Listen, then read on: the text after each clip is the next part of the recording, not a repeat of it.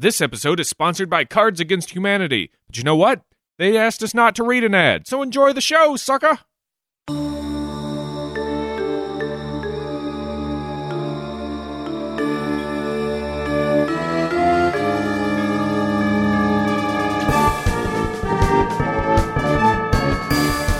Ni hao, everybody! Ni hao. Hi, hi, welcome, welcome. This is Blurry Photos. This, even more this, is David Flora. And and not as much as you are, but I'm to a degree Dave Stecco. We'd like to welcome you in Yep. to yet another fun filled adventure down uh, Monster Town. Down what the f- lane. Yep, going on down to Monster Town. yeah. I uh, hope you guys are all doing well. Welcome to uh, Chicago's uh, the best podcast in Chicago. I don't The know exactly how we are the best. Uh, and and and, uh, Flora, are we getting better? I would like to think so, but uh, you know what? It's it's it's up to you, listener. It's up to up to you guys to tell us. That's true. Well, I'll say this. I, I'd say that I'd say that our, our listeners have done once again a phenomenal job, the Blurreaver Army, uh, by securing us yet another nomination. that is true. We can now uh, safely and officially announce that we are uh, finalists for the Podcast Awards in the Science and Medicine category. Nice. Uh, thanks to you guys. Huge thanks to you guys. Absolutely. Uh, all all thanks to you guys. Yeah. it's all you. It, it's pretty cool. I mean, each category is is big, uh, but that's that's cool. That just means more uh, more bodies to step over when we're done. So, like, what's going to happen? This is different from last year, Dave. I Um, know all those bodies. those pod pod bodies, potty potties. Uh, what's going to happen now is they go to a committee of, I think it's like 250 or 350 people or something like that. That three fifty. about about tree fitty that uh, judge uh, and vote on on these themselves. So you remember last year it was every day people could vote, you know, and it, and it was basically a huge popularity contest where the more engaged listenership and the more people that remember to do it Yeah. Tho- those are the podcasts that uh, that win it. Well, this year they've totally changed it. I feel like they've gone from uh, the the violet end of the spectrum to the Roy end, the the red, the, yeah, they're more in the Roy than the Biv. Than the Biv, yeah. But um, eh, we'll we'll see how it turns out when stuff like this happens. Obviously, I make a little badge to put up, so Yeah. that, that's a nice little that's get- a nice little perk. We get badges because we need your stinking badges. but that's that's the news and um i uh sorry for the um hectic schedule i i moved into a new apartment and that you know that took up more time than it should have uh and those take up a lot of time anyway so you know back to rolling when this comes out now the pod time dilation we're recording this before our campfire live stream event yeah. so the good thing is we have something in the cut in case uh, all the equipment explodes or, or burns up. yeah. You know, listen, it could it it it, it almost has happened before.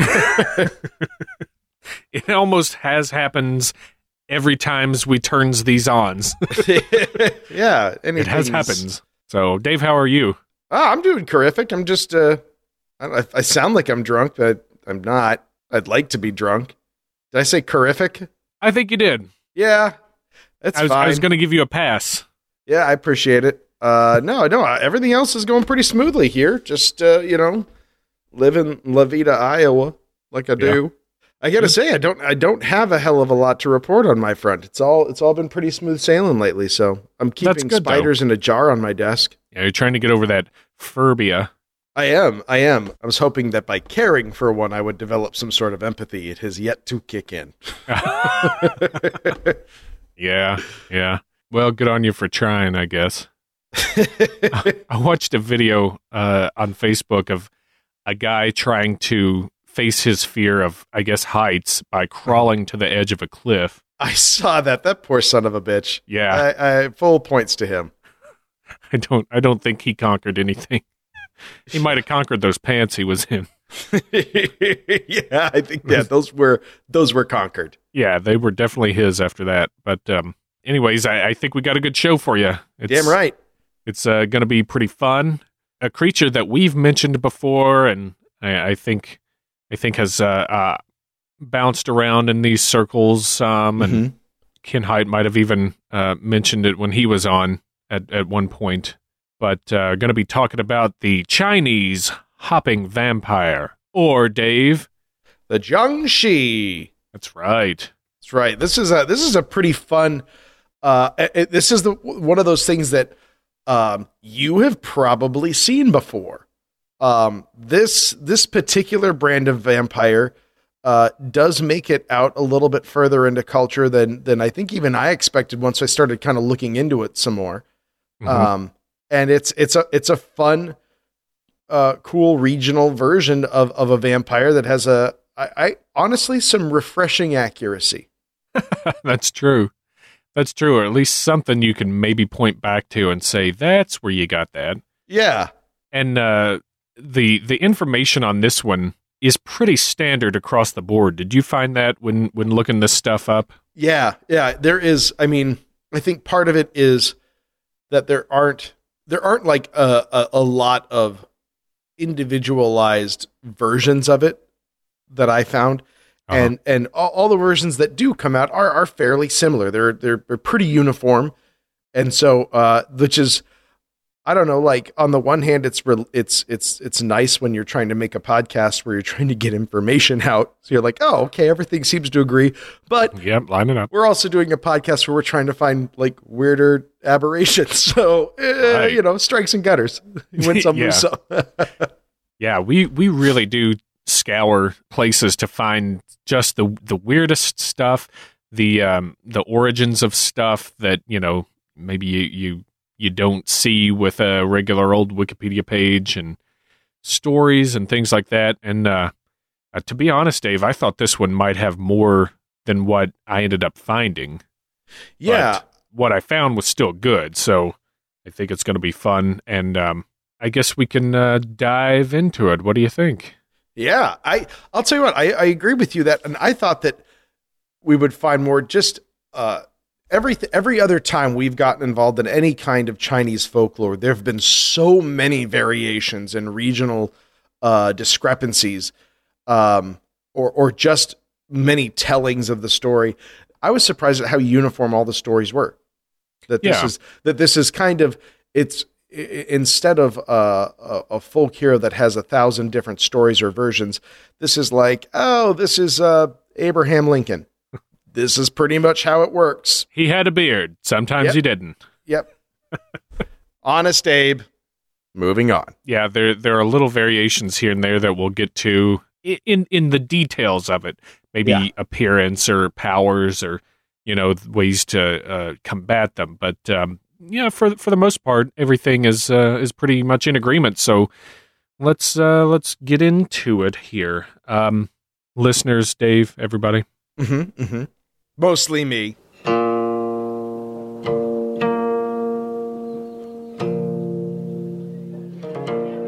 So imagine yourself at a rowdy bar. It's late. You stayed longer than you meant to, and you've got work in the morning. Your home's not that far away, but it's not as close as you'd like it to be. Stumbling a bit as you leave, you walk into a cool, foggy night. The sounds of the bar fade and echo behind you as you walk through the diffuse yellow glow of scattered streetlights. You straighten and walk confidently as best you can, knowing full well you wouldn't fool anyone who happened to see you. The faint sounds of the comfortable bar you're starting to miss are mingled with something new in the air. Pang, pang, pang. The sound of a small gong bounces in the foggy air around you, coming from everywhere and nowhere at once. You strain your eyes on the road and trees that want to spin around you and try to focus on where the sound could be coming from. Pang. Then you spot a shape moving in the fog on the road ahead. Pang. Someone in robes walking toward you. Pang. Maybe it's the alcohol, or the dark, or the physical exertion it takes not to trip over your own feet, but you realize your heart is banging on your chest like someone who's just had their last dollar eaten by the vending machine. Pang.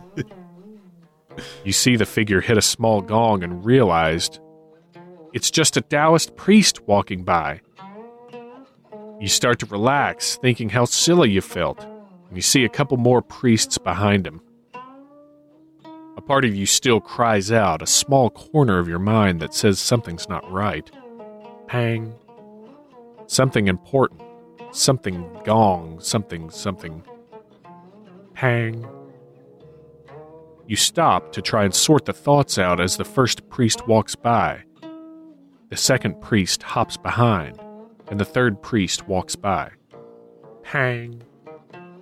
As if on cue, the gong hit lights up your memory, opening a window of thought in your mind. Taoist priests bang gongs as they walk to warn people. Warn about what? You turn to look at the trio, and as you do, the middle priest wobbles around to look at you. You notice peculiar garb for a priest, old garb, maybe even imperial robes. You also notice a piece of paper that seems attached to the priest's forehead. Then you lock eyes with him. A faint, red glow seems to come from deep within its lifeless pupils, and your heart starts trying to climb its way up your throat as you realize you're not looking at a Taoist priest. Things suddenly become more focused around you as you hear the other figures, who are priests, whisper in harsh tones as the figure with the red eyes, its arms outstretched, takes a hop towards you. Then another. Then another. You start scrambling backward, tripping off the road as the priests start shouting and chanting, and the red eyed figure bounds towards you, opening its mouth with a strange greenish glow from within. You feel nauseous and weak suddenly, like your breath and energy were being pulled out of you. The last thing you remember is the red eyes almost on top of you, the priests chanting, and the paper strip on the figure's forehead beginning to glow faintly, then black.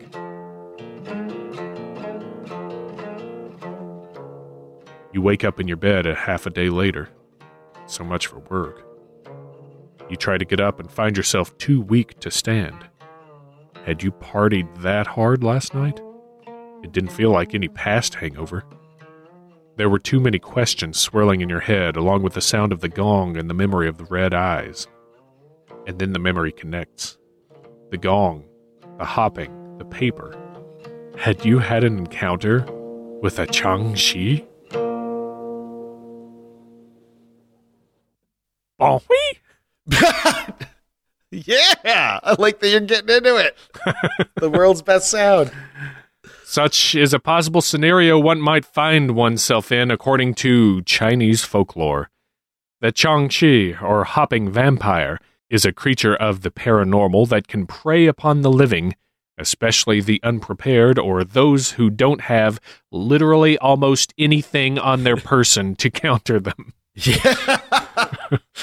We'll be taking a look at what these creatures are, their origins, and some stories of this infamous Chinese horror. So stoke the fire, sweep the floor, and cook up a bowl of rice. A nice night in may be your best defense against these dark arts. Yeah, or or just you know, is there a teacher for that this year? Seems to get harder every year. Ma- Master Wu. yeah. Didn't know much about the old uh, Chinese hopping vampire uh, before this, Dave. So it was interesting to uh, look into it and, and sort out just exactly what it does because I had in my head a completely different picture yeah, of what yeah. Yeah when you first were. hear it, I I was expecting some sort of uh uh Chan Chan style. I don't know. That's what I was thinking. Aswang Yeah. kind of I thought I really Yeah, thought like- you were going to say as was as Wang I. As Wang I. Aswang eye. Yeah, I uh but I, I I I like I like the specificity of this particular vampire. It is very specific. Yeah. Yeah. So uh let's get to those specificities. Yeah, Uh, let's let's get a good idea what we're dealing with here. So uh, we know what it is we're up against. And make no mistake, Believers, we're up against it. It's coming. God, I mean, can we? Are we even allowed to to joke anymore? I mean, is it is it gone too far, or or is that still okay? I don't. Oh. I don't even know. Gone too far is in the rearview mirror, brother. no sh. we are we are in new territory there, Picard. Yeah, it, this is this is a, a truly new week in America uh, with a K. Uh, where was I before I before my heart just broke again? Um, there we go, found it. Uh, first of all, let's get the name explained. All right. Uh, Jiangshi literally translates as stiff corpse. Uh, the Jiangshi is a reanimated corpse with the rigor mortis fully set in and not set to leave town anytime soon. Yep. Unlike an actual corpse, actually, a rigor mortis is just a phase, and then you go right back to floppy dead guy again. In case you need to move a body, you know, do it while it's stiff. It's a little bit easier. How bit easier. how long does that take? You know what? I don't know. Hmm. I I want to say it's like 18 hours. Oh, not, my not very guess, but- long. Not very long, but I, I don't really know. I, I know that it is not a permanent condition I mean, until you dry out, and then it's permanent again. Until oh, you yeah. there's like a, a I guess if you looked at it on a, a chart, there'd be like a spike for rigor mortis, then a long valley, and then a slow climb up to desiccation. Oh yeah. Well, w- with the the the lore of these guys too, like over time, and and we're talking, you know, decades to centuries at least. You know, the the rigor mortis loosens up, and they gain Yeah. more mobility too. But we'll get to that. uh, as they do have the rigor mortis set in, they are un- unable to bend any limbs or joints, which is why they are hopping. They are just sort of tottering around on tippy toes almost, just trying to not fall over and presumably shatter. I don't know. um, they are often depicted with outstretched arms, moving the only way that they that they can by hopping, and uh, thus the first half of their nickname, the hopping vampire. Um, and as we'll see, the second half of the nickname is both right and not right, but not wrong, but not right, but not wrong. But we'll come back to that later. Right? Uh, as they are corpses, Jiangshi range in appearance from relatively normal, human looking, if freshly deceased, to all out decayed and horrifying. Uh, their flesh is pale white, sometimes with a green tinge from either from mold or from a phosphorescent glow. You know, could be both. um, different stories have different variations, uh, and they have been depicted with uh, sharp teeth, long, sharp nails, and an absurdly, lasciviously long tongue.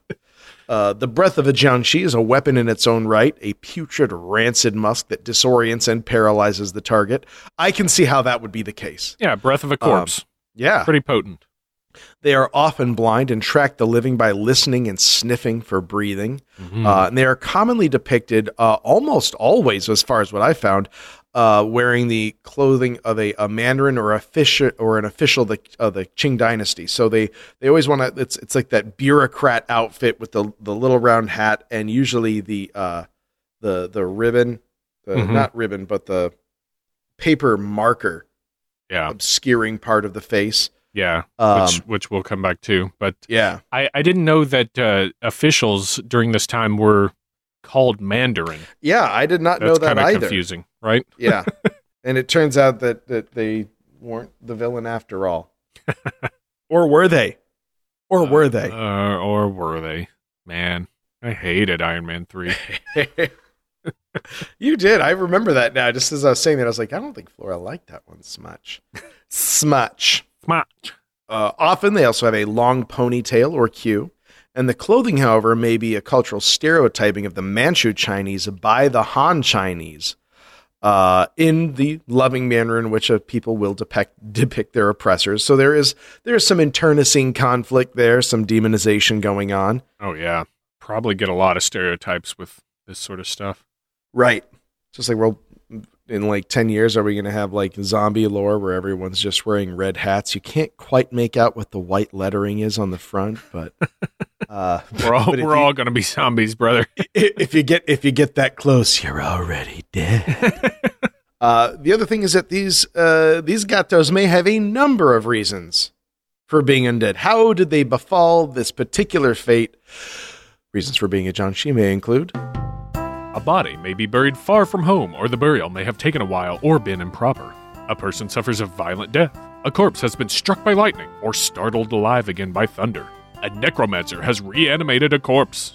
A corpse absorbs an amount of chi necessary to reanimate it. A person's Po takes control of their corpse. Or my favorite, a pregnant cat jumps over the corpse. I love this list. there, this is all fucking over the place. it's true. There is, uh, there's, yeah, there's, so that we've got some spiritual questions about the propriety of death rites and location. Uh-huh. So maybe that'll bring you back. Uh, the manner in which they died. There is the the scientific reanimation through electro uh, b- through electrocution, Yeah. yeah. or just getting scared by thunder, Scared do. alive. chi absorption, Po uh, infiltration, and pregnant cat jumping. That's that's Yeah. a great list. That might that might be my favorite list we've ever done. that covers everything. There's nothing left there. Got a lot I- of it. Yeah. Maybe that's why China's always had such a large population. Is it turns out that like a third of them were died a hundred years ago. There's just so many reasons for them to come back. Do you know much about the Po and the Hun?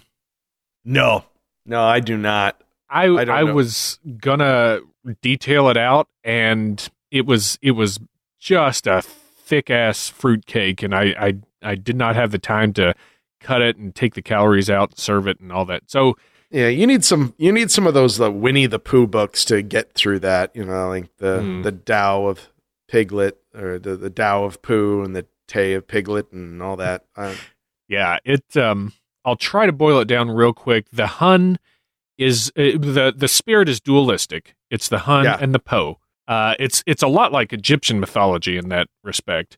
The Hun is kind of the higher aspect of it, the the better uh, half of the spirit. The po is the base or lesser half. That is very like watered down, simplistic terms of it. It's much more complex than that, but uh, somehow there are it's divided into like seven Hun and like three po or so or four po or something like that, right? that's confusing. Yeah, it it's that's why this is why I didn't. I mean, we're we're barely even cutting into the the cake and it's already dull in the knife. But so, anyways, if if the Hun all leave, if they go away, the Po can take over, and then it's it's basically reanimating with evil energy.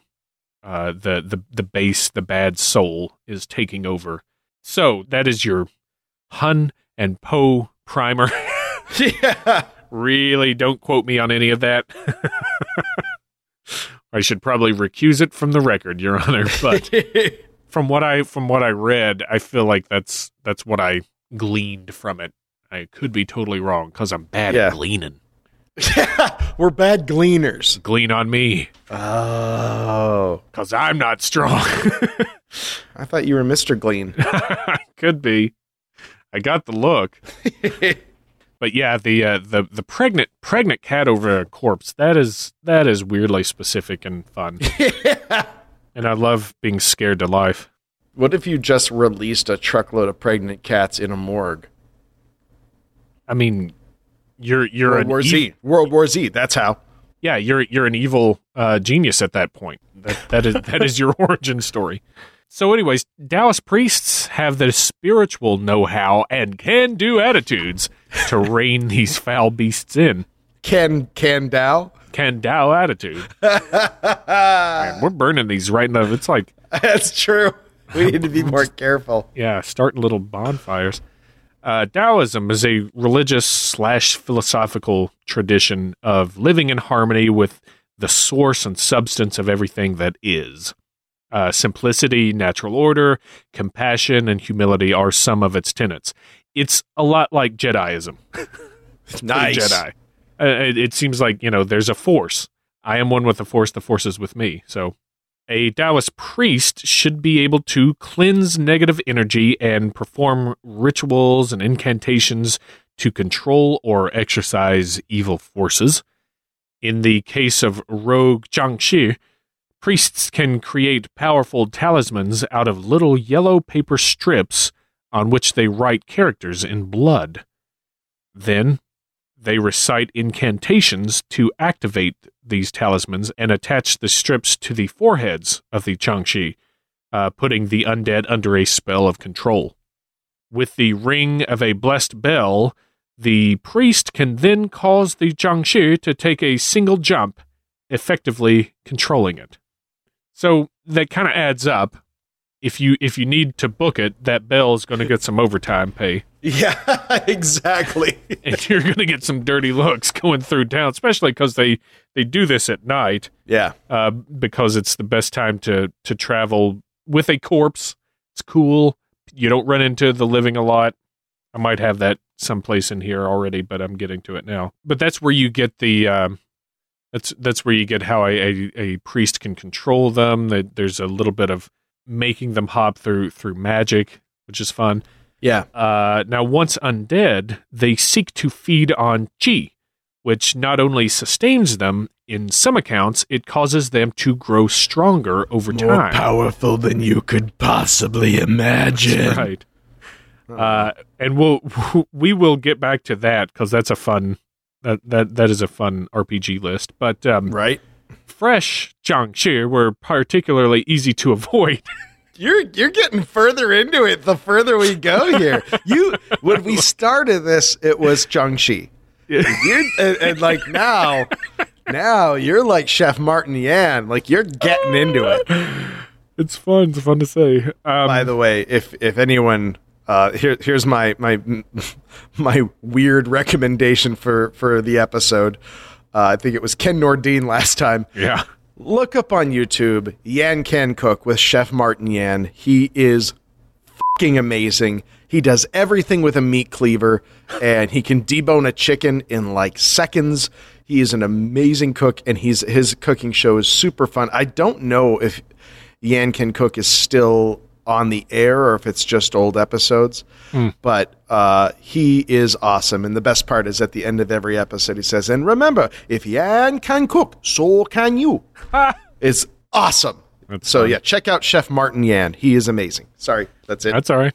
I'm always up for a good video recommend. Uh, fresh ones of these guys were particularly easy to avoid, as any of the following list can stop them. This is such a great list filled episode. And this is uh, this is where I queue up uh, uh, queue up our list music. There we go. Items made of wood from a peach tree. The Jingshu Suchiji mentions peach is the essence of the five elements. It can subjugate evil auras and deter evil spirits. Another such weapon is the coin sword. This is made by combining copper coins and red thread, with the thread being used to bind the coins into the shape of a sword. The Chinese believed that if the sword was made of 108 individual coins and prayed over by a Taoist priest, it could be uh, used to drive away evil, to destroy ghosts, and to inflict grievous wounds upon a hopping corpse. Also, you know, it's money, so you could like break it if you needed money. Loses power. But Yeah. how about glutinous rice or rice chaff? Sweet chat. Get them stuck.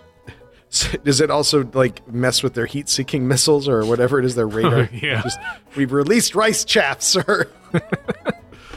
uh, how about the rooster's call?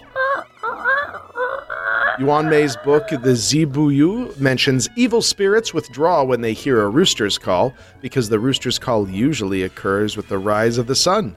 Uh, how about the blood of a black dog? Bambalam. Uh, how about jujube seeds? The again, the Zibuyu mentions that nails seven jujube seeds, and I hope I'm pronouncing that right. Don't know. Never, never gonna find out because no one will ever correct me on the internet. Uh, nail seven jujube seeds into the acupuncture points on the back of a corpse. Someone pointed out, and then what? Right. Because it doesn't really follow Yeah. up with that. I think that'll. I mean, I, listen. If if if you're dealing, well, is the corpse the vampire Yeah. or a separate? Because yeah, if if you've gotten to the point where you're just nailing shit to him, you pretty much already won. like you, if you can dominate them to the point where you can drive seven nails into them, Yeah. uh, they weren't that much of a risk to Yeah, begin with. you, is you've my guess. already nailed it. yeah. Zing. How about uh, a vampire's classic foe, the mirror? Yes. Well, this one, uh, unlike the classic Western or Eastern European vampire, they can see their reflection and they are terrified of it. ooh. Li Shizhen's medical book, Ben Cao Gang Mu, mentioned, quote, a mirror is the essence of liquid metal. It is dark on the external, but bright inside. Okay, Yeah. cool. It- uh, th- thanks, Lee. How about uh, good old fashioned fire? What doesn't fire solve? Burn it all. Uh, Zi Bu Yu mentioned that when set on fire, the sound of crackling flames, blood rushes forth and bones cry. Yeah, yep, Sure. That you know, I'll tell you what. Uh, do you one better? Does not just apply to Chinese vampires. yeah, pretty much. Pretty much anything you set on fire will make the sound of crackling flames, and if that thing was alive, blood will rush forth and bones will cry. How about the I Ching? oh, Scared of it. I don't understand. I don't know what that is, Flora. Is there any way for me to learn more? Yeah, you could uh, you could go to blurryphotos.org slash archives. Oh, Scroll down through there. I think it's season two or three, maybe. Yeah. Find the old I Ching episode. How about the hooves of a black donkey? All these black animals. That's right. Uh, mentioned in Zhang Wei's fantasy novel "Ghost Blows Out the Light." So yeah, I what do you just just throw the hooves at it? Yeah, I don't know.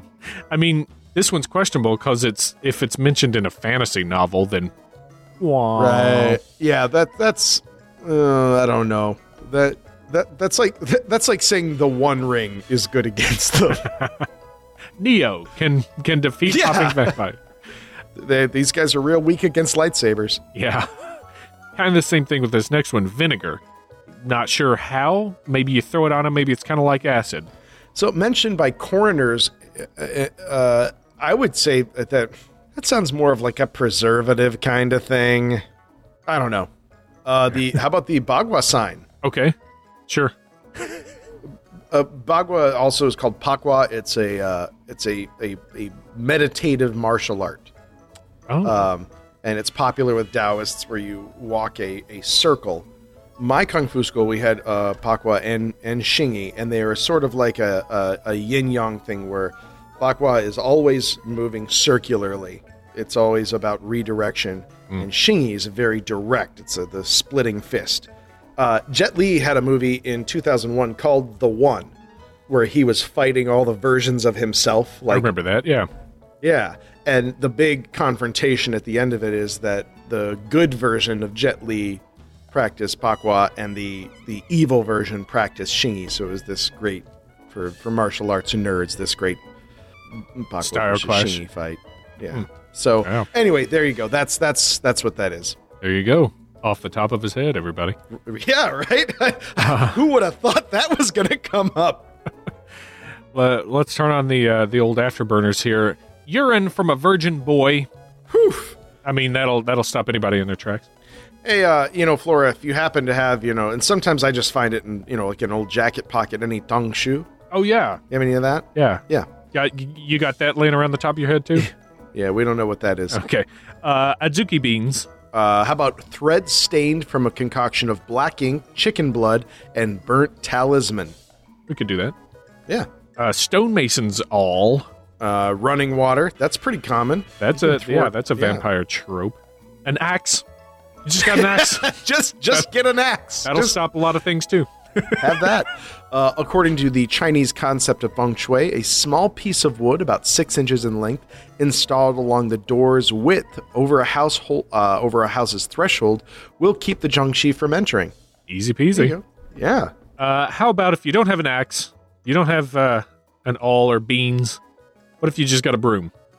You can sweep them away. Well, I mean, a broom is an axe for for dirt. That's right? true. It's dirt. It's dirt's nemesis. it's its it's its natural foil. I, I imagine the broom either sweeps them back or just holds them at bay.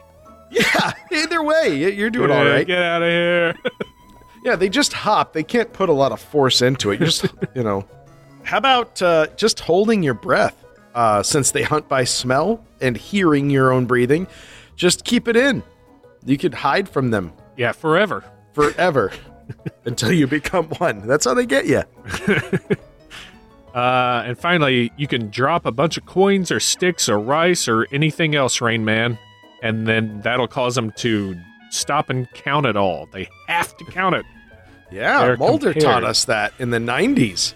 Remember that episode of, of uh, X Files? No, what was it? What'd they do? It, it was this really weird episode where uh, it was hilarious because it was the one where uh, Luke Wilson was played a like a handsome cop and Scully thought he was cute and they were telling the story from each other's perspectives and every time Mulder was telling the story he just had these huge ass teeth and you could barely understand it. was really great. And it turned out the pizza boy was uh, the actual vampire, and he almost got Mulder, but then Mulder threw a bunch of uh, toothpicks or something on the ground, and the pizza boy was like, "Oh, come on! Why'd you have to do that?" And he had to like go pick them all up, and Mulder made his escape. It's it's called uh, arithmomania. Is that right? Sure. I think, I think that's what it's called. The compulsion to count things. I like call that. it mathamagic. it's more fun. Yeah. So You've got options. yeah. So there you go. Yeah, if you're if and that's another thing that'll help. Yes, if you've got a coin sword, you're doing great. Sure. And because even if it's like, hey, I don't care about the sword, you break it, now you got the coins. now you can buy a proper sword. or you know what? or Buy an an axe. axe. yeah. Uh, decapitation will most certainly put the creature down permanently, uh, although getting close enough to deliver a beheading stroke is another matter altogether. Uh, see Eh. also driving seven nails into its back. um, for best results, the monster's head should be struck off with a traditional Chinese jian, which is a straight double edged sword, or a dao, a curved saber that widens uh, toward the point. Fortunately, I have one of each, Flora. nice. I'm all set. Nice. And axes. Yeah. Damn it. I'm upset that I literally don't have one within arm's reach right now because usually I have a hatchet next to my desk. Always have an hatchet within arm's reach. There's a couple of things you got to know about living in Iowa, sire. Keep your friends close and, your hatchets closer. Get a um. taste of me hatchet. Uh, according to uh, legend, lightning is fatal to the Jiangshi. It's also the reverse of fatal, as it's how they get started sometimes. yeah. It, it giveth and it taketh away. Yeah, but as Doc Brown could tell you, a lightning strike is obviously very difficult to arrange unless one can manipulate the weather to his favor. Uh, interestingly, it is said that upon the monster's evolution to its stronger white haired form, uh, which I assume to be over 9,000, uh, the Jiangshi can only be killed by a bullet or lightning, which could alternatively mean the sound of a gunshot or a thunderclap. Hmm. Huh. Okay. Mm. Loud noises. Uh, assuming the creature is destroyed, the corpse must be salted and burned to ashes immediately after it is slain to avoid the possibility of its resurrection uh, yet again. Yeah. So, you know, if if a Jiangshi thrives at doing its thing, it can level up in true boss RPG form. Right. Bosses, bosses don't level up much, but uh, anyways, they start off as white Jiangshi since they are covered in tiny white hairs. White Jiangshi are deathly afraid of sunshine, fire, water, chickens, dogs, people, and every damn thing ever. Ah, bones. They also move incredibly slowly and can be killed very easily. Just pushing them over. That'll do you. That's There's where that the broom again. yeah. After a couple years spent feeding on the life force of, say, ox and sheep and sheeple, the white hairs on their body turn black. These black Jiangshi are still afraid of sunlight and fire, but will boldly confront chickens and dogs. Whoa, whoa, whoa there, big bad motherfucker. Back up. Can I have, I'd like to imagine a couple of like adolescent Jiangshi like, hey, did you see this? got my first black hair today. thinking, about, thinking about starting some shit with that chicken over there. Oh, Whoa, whoa, whoa, you should have a few more Oxfords. Don't tell me what to do. Uh, they still take great pains to avoid humans and will only try to drain their life force once the humans are asleep. So that's that's kind of classic Western vampirish. yep. Several years later, with enough life force consumed, its black hairs drop off and its bouncing becomes more intense. Lots of chi will make you jump, jump. Right. These jumping Jiangshi no longer fear any kind of domestic animals and are extremely dangerous. While dogs become deadly silent in their presence, cats will hiss at them even more so than cats hiss on their own damn time. That's a lot of hissing. Uh, after 100 years, big ol' Hildo, the jumping Jiangshi magically acquires the ability to fly and can also climb trees and high buildings in a single bound. Doesn't need to do anymore because it can fly. Right. These flying Jiangshi stalk their prey with ease and can Just- drain, Just, just sinking further into it. and can drain the life essence from any creature without even leaving a mark. I get the sense they can do that anyway, but Yeah. eh. What was the mark to begin with? Yeah. And then, after nearly a thousand years, the flying Jiangshi inherits demigod like status and becomes a Ba, or drought demon. Ba can shapeshift into any creature, cause droughts, and infect large groups of people with plague. It is thought they can even fly into the heavens and kill celestial dragons. Tens of thousands of years may pass before the Ba makes its final transformation and becomes the Demon King. The Demon King enjoys practically godlike status still and has virtually limitless powers. So, don't let it get that far. Yeah, broom them them down, people. Broom them down. I'd like to see like the the the old like uh, World War II era propaganda posters. you know, like I've got my broom. Yeah, yeah. Keep the Jiangshi on the ground. it's just people beating one with a with brooms. Now, this this list, of course, you know we we found it in a in a dusty corner of the internet. Doesn't it? It, it sounds pretty put together in terms of like D and D creature or like Yeah, R- RPG leveling. That's that's what it puts me in the mind of. I, I don't think it's totally like fabricated from nothing, just from you know like fanboy imagination.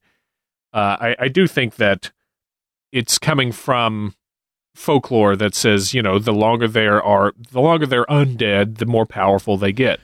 Right. And there's and there is in other uh, Asian cultures, even like discussing like yokai. You know, Oh yeah, there's that that hundred years rule where where things change. So I, I you know I I think there's there's a pretty good precedent sure. culturally in the region uh, for that kind of folklore. For yeah, exactly. Like you gain power over time, and that could you know get you upgraded armor, Yeah, maybe maybe some bullet piercing. I don't know. a mount. A mount, yeah, nice. So why don't we talk about uh, where the stories of these might come from? Yeah. The earliest surviving texts on Jiangshi come from uh, Shaolan and Mei's writings of the 18th century. Uh, the notion of such a creature may be derived from an ancient Chinese folk tale, which is called the Corpses Who Travel a Thousand Miles, also known by the name of Transporting a Corpse Over a Thousand Li. Which you'll you'll see that everywhere. Yeah. It is this story from which the belief arose that if a person died far away from home and the family could not afford a wagon to bring them back for burial, Taoist priests would, would be hired to reanimate the corpse. Then, the priest would teach the corpse to hop back to their home village where the corpse would once again die, and then they'd be able to receive a proper funeral and burial rites and would hence be able to join its honored ancestors and be worshipped by its family, which is pretty great as a delivery service. Like, oh, can't make it to the corpse? Uh, don't worry, Dallas got you covered. Yeah. But like any uh, uh, any Jeff Bezos or uh, UPS could tell you, sometimes there's shipping problems. Now we don't know where it went. the uh, the priests, which were known as corpse shepherds, which is a pretty fucking cool name for a priest, Oh yeah. uh, would only travel with the corpses at night, as it was cooler at night and thus more ideal for transporting the recently deceased. Uh, they would ring bells or gongs to let other people in the general vicinity know that they were coming through uh, with a corpse, as apparently it is bad luck to see one of these corpses. Yeah, I get that. Yeah. Uh, a similar, if not identical, practice is known uh, in Xiangxi Ganshi, which means uh, literally driving corpses into Xiangxi. In Xiangxi, which is where the practice originated, uh, it was common for people to leave their homes in search of employment elsewhere. So when these people died, their bodies would be taken back to their hometowns. Uh, the reason for this is because people believed that the souls of the dead would become homesick if they were buried in a place that was unfamiliar to them in life. Uh, the corpses would be tied uh, to two bamboo poles from the sides and arranged standing upright in single file. Two men, one in the front and one in the back, would then place the ends of the poles on their shoulders and walk on their merry way. Because the bamboo is flexible, it would appear that the corpses were hopping along their way in unison when seen by a casual observer uh, from a distance. The other accounts of corpse drivers detail a single figure in heavy robes, his face concealed by mourning masks, who carried the cadaver on their backs. Uh, a man in front lighting the way with a single lantern and calling out obstacles to the p- to the poor guy in the back wearing a mask and carrying a corpse. Sap. This has also been suggested as a great cover story for smugglers and other thugs because who wants to check? Yeah. No, you, you don't want to mess with. First of all, it's probably it probably looks kind of freaky. Second Yeah. of all, you, you why would you why would you go up and be like, let me touch on this corpse? Um, mm, Yeah. What do you got me- under there, corpse? I'd love to peek into that robe. no, thank you. But that's cool though with the the uh, the bamboo and the the appearance of hopping. Yeah, that is what most um, uh, I think modern day scholars kind of congeal around this this idea, this notion that people would see corpses uh, being transported because of this cultural uh, taboo of of be of not being away from your home when you're buried. Uh, these corpses being transported, and because they're on flexible poles of bamboo, they'll they'll be bouncing. It's pretty cool. Yeah, And you know what's funny is when you look up pictures of of these, a lot of times you get like coffins within with these bamboo poles. I Uh-huh. I, I didn't see a lot of actual pictures of corpses standing Uh-huh. up tied to these poles and, and being transported. So I mean I, I, I guess it, it had to have happened, but I just also wonder if that was twisted uh, in, to to where the coffin magically disappeared in some of the tales and you were just left with the corpse with the body. yeah. I I don't know. I mean, I don't know if if the coffin has the same place uh, uh, in Eastern traditions as it does in Western. I just I don't honestly Yeah. know. So I don't know the the manner in which they buried bodies then. So uh, and I imagine if you're transporting it long distance, you know, if if you're cool with it, if you if if culturally it's fine to have that body out there, why why tack on the extra weight of a box? Yeah, that's true. That's true. It it is sort of a a, a give and take, like pros and cons. Well, pros not having a coffin is is much lighter. You can go much quicker. Cons, you have a body in a coffin. You don't have to, you know, have it out there flopping around for the world to see. Right? Might preserve it better. Eh, hard hard to say. I mean, maybe it depends on how much they were paid. True. Yeah, yeah. Because the pay had to have been there. It just because that's just unpleasant. Yeah. I tried to find some stories with this. Mhm. There there are stories out there and, and the main source of a lot of stories of Jiangshi comes from the Zi Bu Yu from Uh huh. Yuan Mei. Uh, and this book is a beast to try and track down. In fact, I, I was not able to track it down because the easiest way for me to do it would be to pay $300 to get a physical copy sent from like what? Why didn't you do? And then and then learn, uh, then learn Mandarin. and then yeah and then and then automatically know the language they actually they have a digital copy of it on i think the kindle store or whatever it is but it is in chinese and i could not find a way to translate it on there or you know i i It's pretty weak, bro. Pretty weak. Could have could have done it. I'm not proud of it, but uh, I can't believe you didn't learn Chinese for this episode. I uh, I really wanted to get my hands on this because they said they they have like dozens of stories of Jiangshi just in this book, which is um, subti- or uh, which is translated as "What the Master Would Not Discuss." It's kind of a a, a bunch of short stories by Yuan Mei, who was this 18th century uh, writer, poet, ga- gastropub uh, Mhm. fiend, Mhm. and and a lot of the stories are very taboo, kind of subversive. There's uh, a lot of sexual overtones in it. It- it's it's stuff Hmm. that Hubba hubba eyebrows. Hubba hubba eyebrows. yeah, st- stuff that that you know uh, people would scoff at in in civilized society. But um. I did get his other book, which is called "Censored by Confucius: Ghost Stories" by Yuan Mei. Uh, and unfortunately, I couldn't find any good examples of of Jiangshi in here. But I do have one I want to read you later, Dave. Bring it. Is it erotic? No, no, but you're gonna love it. Sweet. I, I found a couple of stories, real short, real short little things here, just on the internet. Then uh, uh, let's let's read those real quick, and then uh, Sure. we'll see where we're at for time.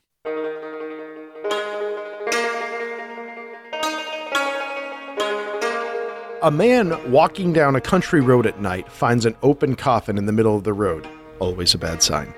Uh, he realizes that it must be the coffin of a Jiangshi. He filled the coffin with rocks and broken pottery. Then he retreated to the loft of a nearby barn to observe the coffin and see what would happen there next. About an hour after midnight, the corpse tried to climb back into the coffin. Finding the coffin filled with rocks and, and debris, the corpse became angry and its eyes began to blaze. In the moonlight, the Jiangshi saw the traveler in the loft and went to the barn. The man feared that he was trapped in the loft and jumped out the window into a tree, but the Jiangshi could not climb the ladder to the loft and went outside where it spotted the man after he climbed down from the tree. The Jiangshi pursued the man. The man finally escaped by jumping into a stream and swimming to the other shore. The Jiangshi could not cross running water. The Jiangshi stood near the stream, screaming and gesticulating in anger. Then it jumped into the air three times, turned into a wolf, and ran off. See ya. Yeah, I I enjoyed that. Uh, I liked the fury. I liked the the fact that uh, turning into a wolf was on the table the whole time, Yeah, right. and I loved that the guy was like, "Whoa, uh, coffin! I better f- with this guy, but then not get so far away that I can escape." right. I got another one for us. In 1761 CE, the 26th year of the Qianlong period, there was a time of drought in Peking and its vicinity. During this time, a courier was dispatched with an urgent message from one general to another in a different city. On the way, while he was in a lonely place, Emotionally, emotionally in, in his mind, a storm suddenly brewed up and the rain poured heavily upon him. The courier took shelter in the pavilion of a post house. Here, a lovely young woman joined him. She invited him to her house. ooh, The courier followed her, tied his horse to a post outside her house, and went inside. The woman treated him first with tea. They spent the night together, enjoying each other's embraces in bed. do you do you get it? Do you get the subtext there? But when the cock crowed, the woman suddenly got out of bed, Oh, did it ever? put on her clothes, and left. The exhausted courier fell asleep. When he awoke again, he found himself on a tombstone in the open plain. There were no buildings nearby. He found his horse tied to a tree. Frightened, he quickly untied his horse, mounted it, and rode off. When he reached his destination, he was many hours late.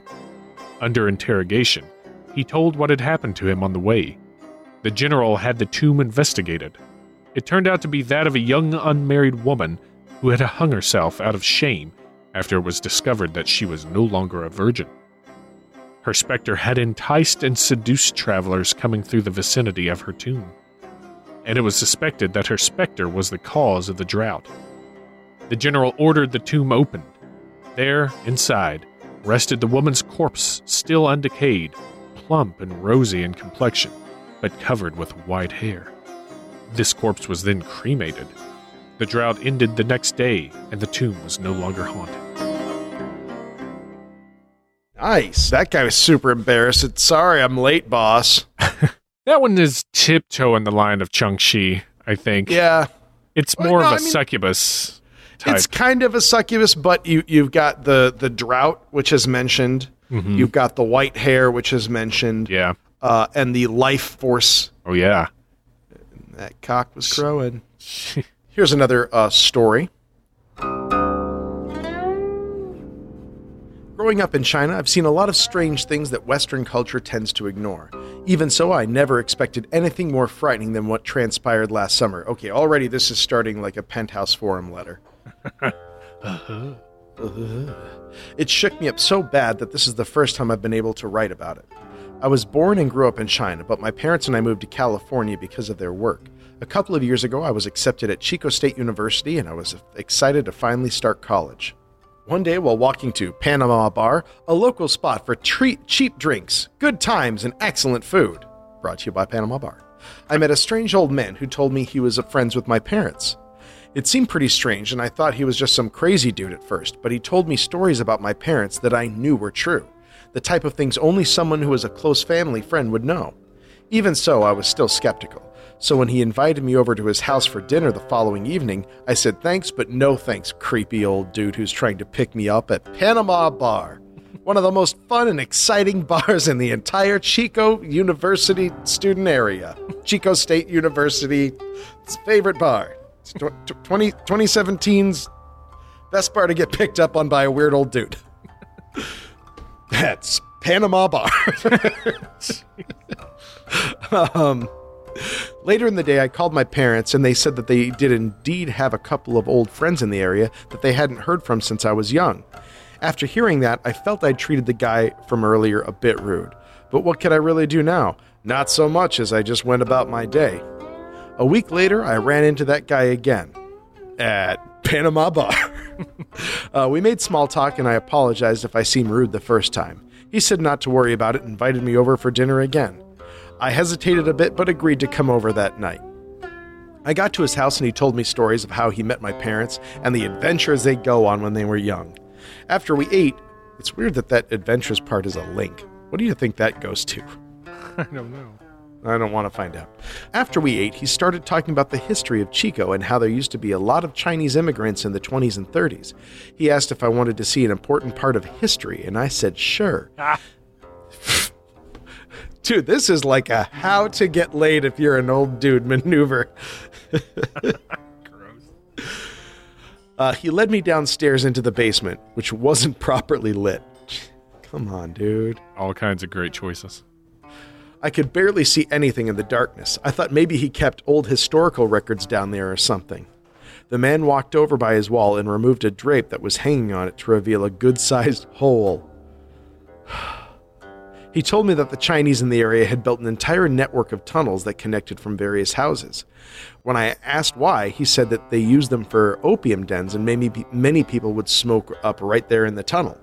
I had heard about these tunnels, but I thought that they were just a myth, or maybe only in Portland. So I was pretty stoked to see them in person.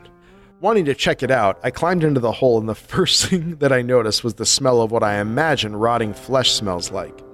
The odor was like a dying animal. Okay, you know what?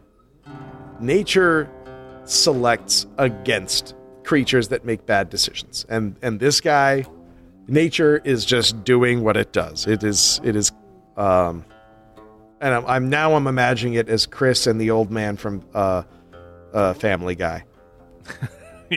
Would you like to see a piece of history? Go away, old man. I don't know. I'll climb in here. Uh, as I walked along, the old man started telling me how some of the laborers who built the tunnels were shot dead after the construction, and their bodies were never found. Uh, the further I walked along the tunnels, the less light I could see. I noticed that the old man wasn't following me anymore, and I shouted back for him, with no response. I went to turn around, and just as I did, from the side tunnel, I noticed a disfigured corpse sitting on the shelf. Before I could even process it, the body the body suddenly hopped towards me. Its face was in a perplexed stare, unable to move. Its arms, stiff as a board, were held directly out in front of it. In the darkness, I could barely make out the clothing it wore a Mandarin style robe and what appeared to be a tall rimmed hat. My blood ran cold, and it took me a moment for my mind to catch up.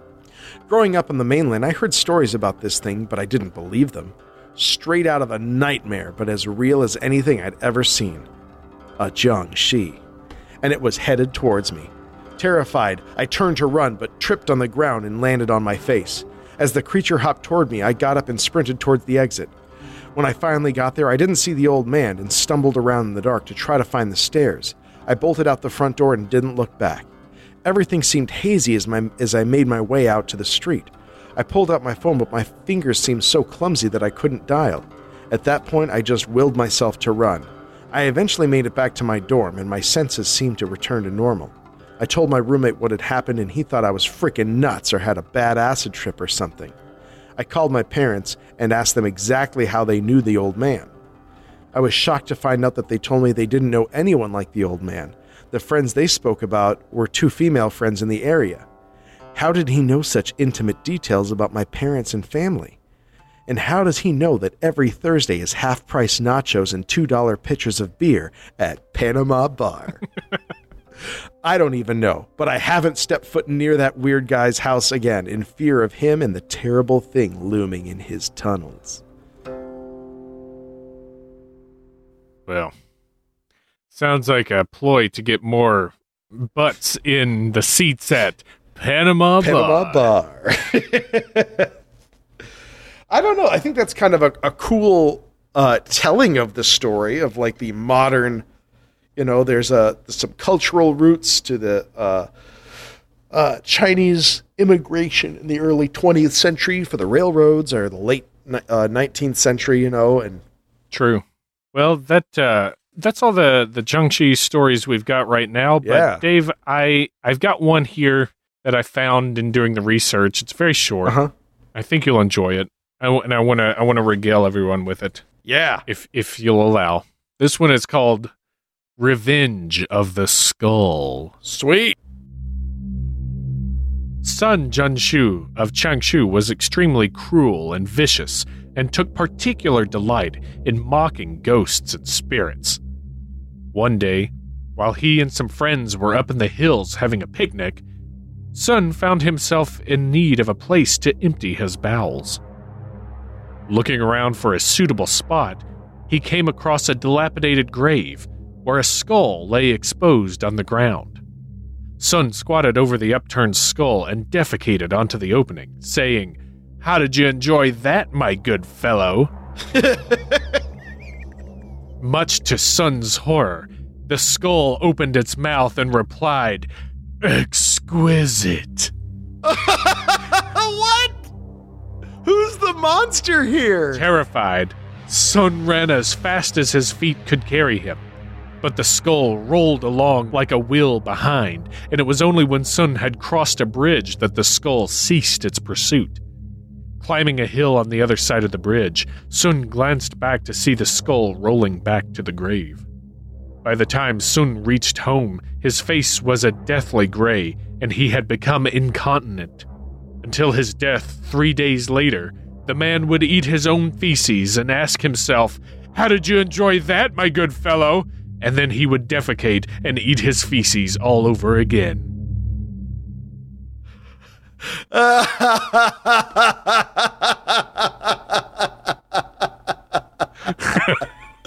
that is why you don't shit on skulls.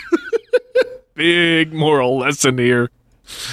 Oh, take note, everyone. Stop shitting on them skulls. That is awesome. That was worth it. Oh, wow. Thank you. Yeah. So, Dave, how about uh, just uh, hitting us with a little bit of the pop culture that these guys have inspired, and and we'll wrap up. Absolutely. Well, there's uh, tons of movies have been made uh, for uh, Chinese market, uh, with including Jiangshi, and uh, and and as I said, even some of that. And I'm trying to remember. There was a great movie I saw years ago that was about Jiangshi, and then when I mean like years ago, I mean like 10, 12 years ago. I don't even remember the title, but uh, it was like one of those independent movie theaters in Denver, and it was awesome. Um, I mean, it didn't make a lot of sense, but you know, I still enjoyed it. They make a ton of these movies, though. Yeah. But you know, as that Chinese cinema gets more popular, that's starting to encroach a, a little bit more into our Western cinema. So we see these kind of uh, what are well-established tropes in other parts of the world starting to show up a little bit more here in the United States. Uh, not only in um, uh, deliberate like horror movies, but also even in comedies and things like that. Uh, Mr. Vampire is one of the biggest franchises incorporating Jiangshi. Uh, they also appear in uh, numerous video games, the Castlevania st- uh, series, uh, Vampire, The Masquerade, Bloodlines. Uh, who did you know that uh, Ken Hite's working on on Vampire Yep, these yep. days? So that's pretty great. We should ask him about Jiangshi next time we see him. Um, My favorite uh, in pop culture would be Hsien-Ko, which is the character that started in the uh, Darkstalkers Capcom fighting game series, and is one of the the few to keep. Uh, I think it was like Hsien-Ko and maybe Felicia, the cat lady. um, there's not a lot that kind of keep making it into future iterations of the game, but uh, yep, she's a Jiangshi with um, lots of weird like she's kind of like if uh, Edward Scissorhands and Jiangshi had a baby because she's got Weird. like weird clipper claw hands that are gigantic. It's it's fun. Uh, anyway, once we when I started doing the research, I was like, oh, sh- that's Hsien-Ko. That's awesome. And there's uh, something to be said about the idea of the Western vampire kind of bleeding into what the um, what the Eastern vampires are like. yeah, going both ways. yeah, and then and that's why you kind of get these days in the in the hopping vampire lore, um, you you get blood sucking now. You know, and it's not just uh, chi Mm-hmm. that they that they crave. It's it's becoming blood of the living, and that's why the like this one is an, an interesting missing link between zombies and vampires in a in a way, like we had discussed. You know, it's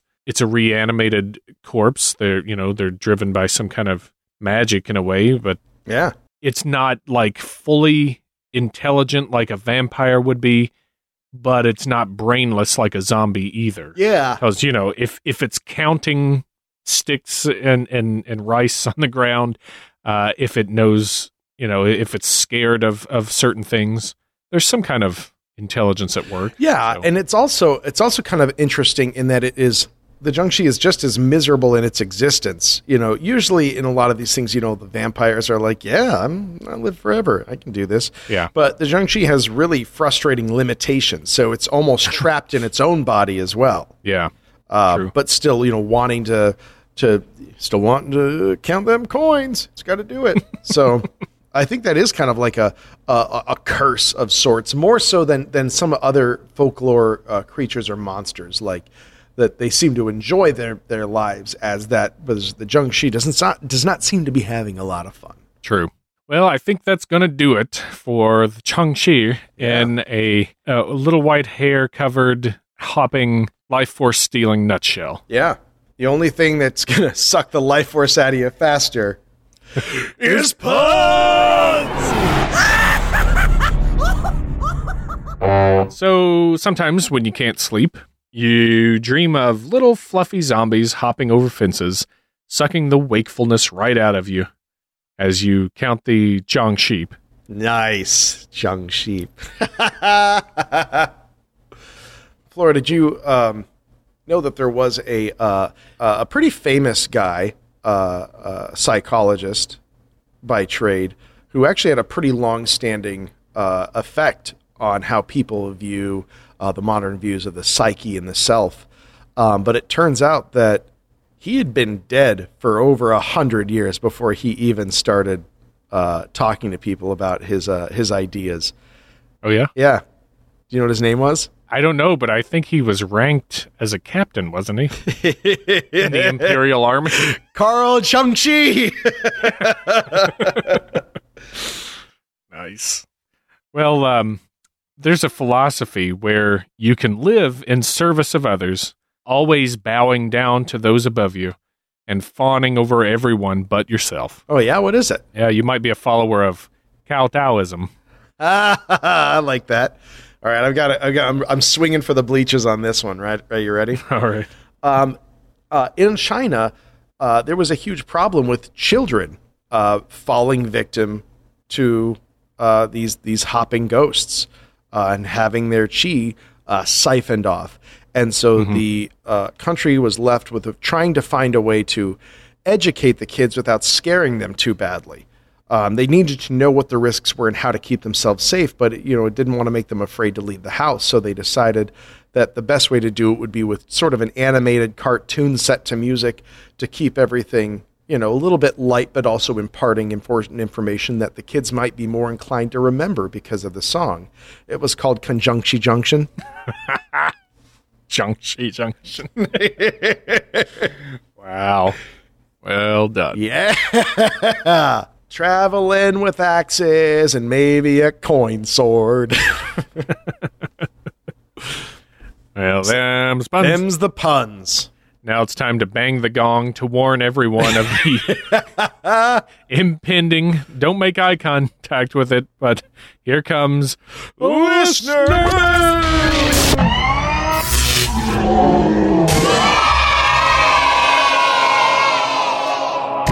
I'll kick it off here with one from Eli. Hi, Eli. I hear he's coming.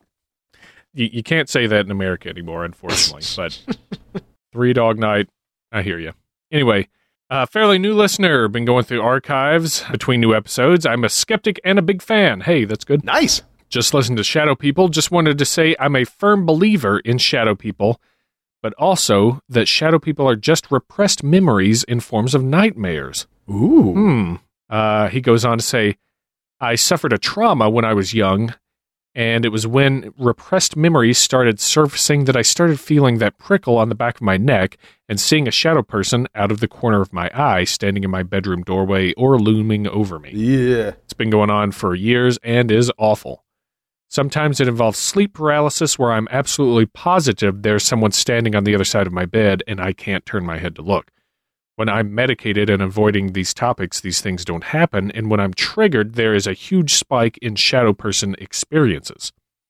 A very close friend of mine who lived with me for quite a while had similar experiences, but I don't believe it's anything supernatural as he has gone through trauma as well. Anyways, uh, that's all I've got to share for now. But I'll write in if I get lef- lucky enough to experience something cool while hiking and driving out in the Rockies. Yeah. Cheers, Eli. Thanks, Thank you, Eli. Eli. Thanks for sharing that. That's a cool point too. That it, yeah, that like there's uh, that it's a it's a, a a almost a hallucination brought brought about by like an existing trauma or like a pressure from something uh, internally. Yeah, that manifests Yeah. uh, men- mentally like that. I uh, I don't think I've heard of of something of of that theory for it before. So no, that's awesome. uh, that's cool, and thanks for sharing. yeah, Eli. thanks, Eli. I got one here from Tic Tac Toe Tags. Oh, It's right. Tic Tac Toe Tag my. writes, "Hey D and D, that's us. Hey. uh, I've been going through your archives, and it just struck me how long you guys have been doing this podcast. I'm so proud of you guys for sticking with it. Thanks, mom. hey, thanks. Uh, uh, thanks for providing such great content for so long. Coming at you with a show suggestion and some puns. Uh, and Tic Tac Toe Tags does provide an excellent show suggestion and some puns. Uh, you know those kids who seem real sweet, but they're actually faking it the whole time.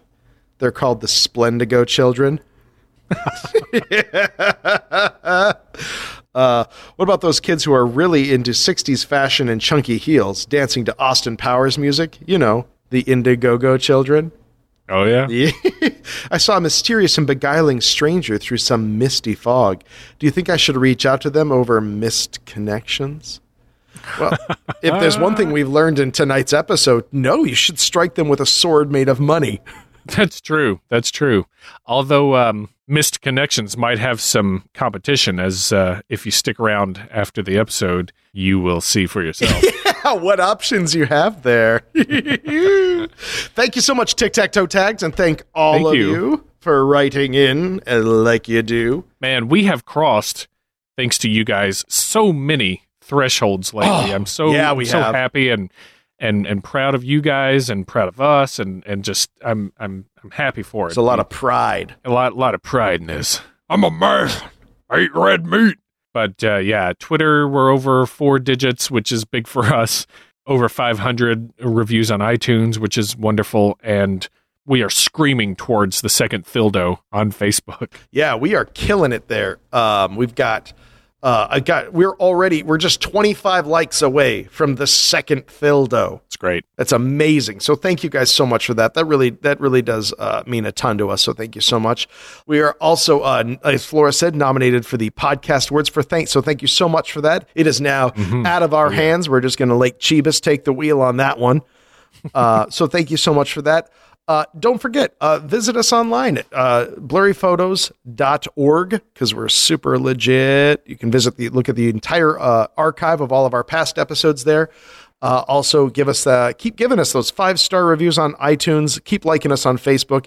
Before you know it, we'll be uh, screaming and wailing about the third dildo.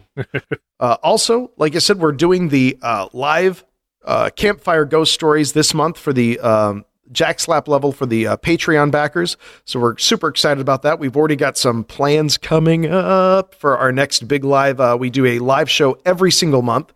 Uh, where you guys can ask us questions and maybe hear uh, stories about our lives or something. I don't know. Yeah, it's really up to the you. Scenes stuff. Yeah. yeah.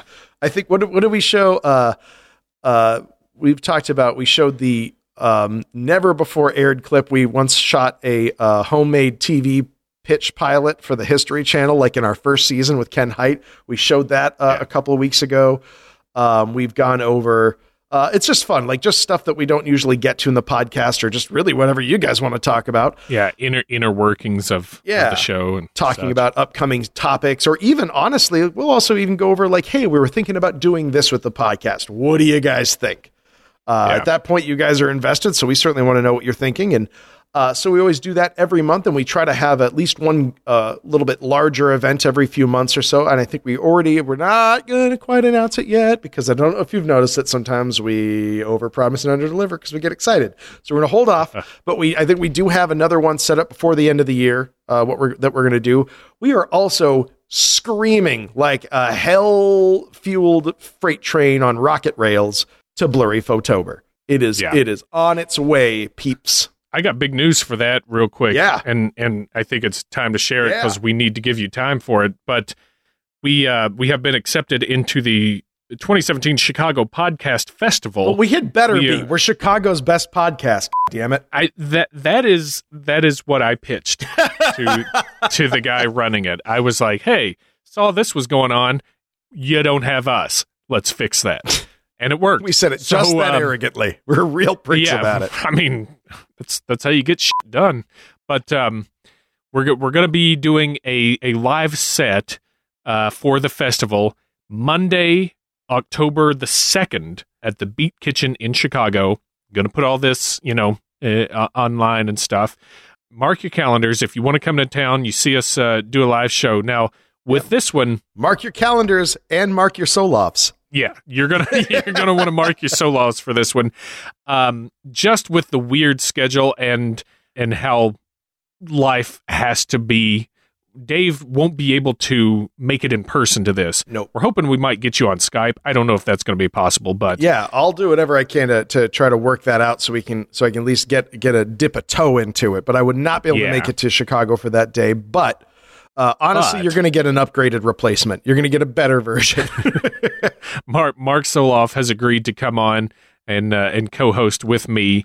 It's going to be a great time. We got a, you know, probably 30 40 minutes of uh, of an episode. We've already picked the topic. It's for blurry photober by that point.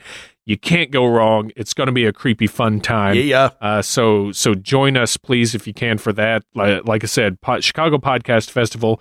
Look it up. They should have stuff starting to to come online for that, and uh, you can prepare. So October second, Beat Kitchen in Chicago. Boosh. Fun times. Uh, so yeah, don't forget, we, yeah, we've got tons of fun stuff coming up there.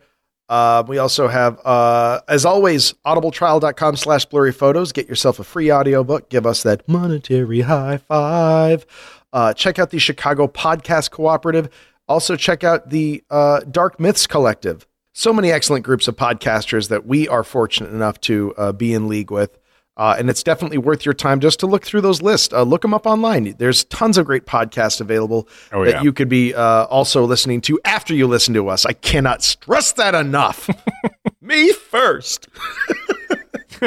So yeah, I, Yeah. I think that'll cover it uh, real quickly and succinctly. So once again, thank you guys so much for listening. You're magnificent. Yes, thank you guys so much. And that'll do it for this episode of Blurry Photos. Stay tuned, uh, especially if you are a vampire looking for love.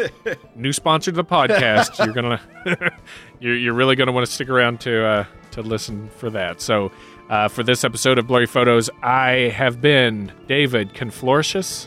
Nice. And I have been Dave. That was exquisite. Stecco. And remember, if Yan can cook, so can Pai.